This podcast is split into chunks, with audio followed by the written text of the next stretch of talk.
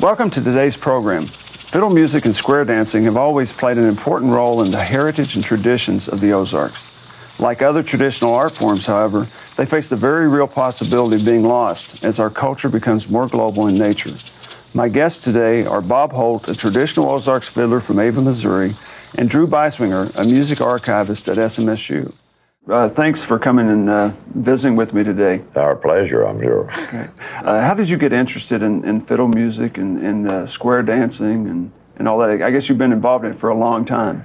I couldn't keep from being interested in it. My whole family was interested in it. My grandmother had a, a huge selection of records of all the old fiddle players that was uh, popular back in the 20s and 30s, you know. She had a Victrola, big old console Victrola, and I'd have to climb up on a chair, you know, to put one of these on there. That Victrola was my babysitter. and I listened over and over to the. I had favorite records. I don't remember if I could even read or not, but I knew by the labels I knew what they was, you know. And uh, then my dad was always crazy for, for fiddle music and, and, dancing. My whole, all my brothers and, and sisters and my dad danced anytime they got a chance. My dad always insisted I play fiddle, so he finally just went and bought me the fiddle and said, if you've got to be putting in your time learning how to play something, learn how to play the fiddle. As I've talked to uh, to different people, the one uh, thing that I've learned is that you've probably dedicated a tremendous amount of your time and energy to uh, preserving uh, the traditional fiddle music and dance, and uh, that's not gone unnoticed. Uh, you recently received the National Fellow Award from the uh, National Endowment for the Arts, and I'd like to just kind of read uh, very quickly one of the statements that they made about you. it says, National Heritage Fellows are outstanding artists and individuals who have dedicated their lives to preserving, reviving, and celebrating this country's living cultural heritage.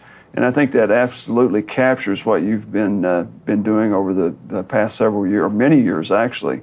And I think we all uh, owe you a debt of gratitude for for all the efforts that you've made. We can sit and talk a little bit more about traditional music, but I think it's almost a, a little bit more fun to actually listen to some traditional music and uh, maybe talk a little bit about the, the stories behind some of the songs.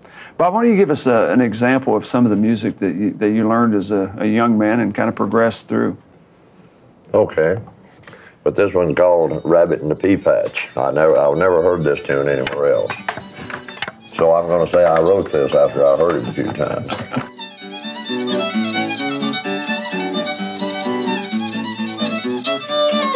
I, I, my dad always told me, he said, this is served for all these years, you know, why change it? it works the way it is. Play it like it is. Don't put a lot of other stuff in it. So I've, I've kept the tunes pretty well pure. And I think that's really the, the essence of traditional music, uh, that it's passed on in, in, a traditional form. Why don't you give us another sort of an example of uh, traditional uh, music? This is an example of one that come along in later years, or that I learned in later years, uh, in the 50s fiddler by the name of Tommy Magness uh, recorded a few tunes, not very many, but they was good, good square dance tunes.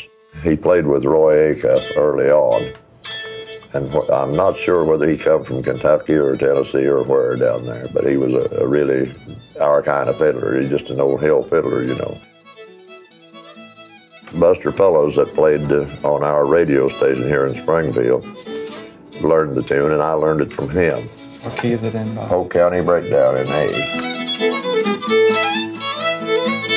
little bit earlier, you were talking about some of the other influences on uh, on uh, fiddle music, and, and you were playing a, a, a song just to warm up. Uh, I think it was Carroll County. I can't remember the name. I'm sorry. Carroll, Carroll County Blues. You were talking about the other influences. Could you kind of uh, tell a little bit about the story about that song and yeah, that was play it for us? two guys in Mississippi. Heard some black folks chopping cotton, and they was humming this tune, and, and these guys, you know, played it on fiddle and guitar and recorded it and called it Carroll County Blues.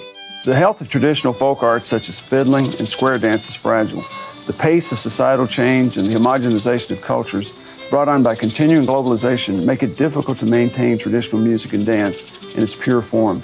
However, as long as we have people such as Bob Holt to pass the arts on to other generations and people like Drew Beisswenger to chronicle and preserve traditional works, the culture of the Ozarks will remain vital and alive.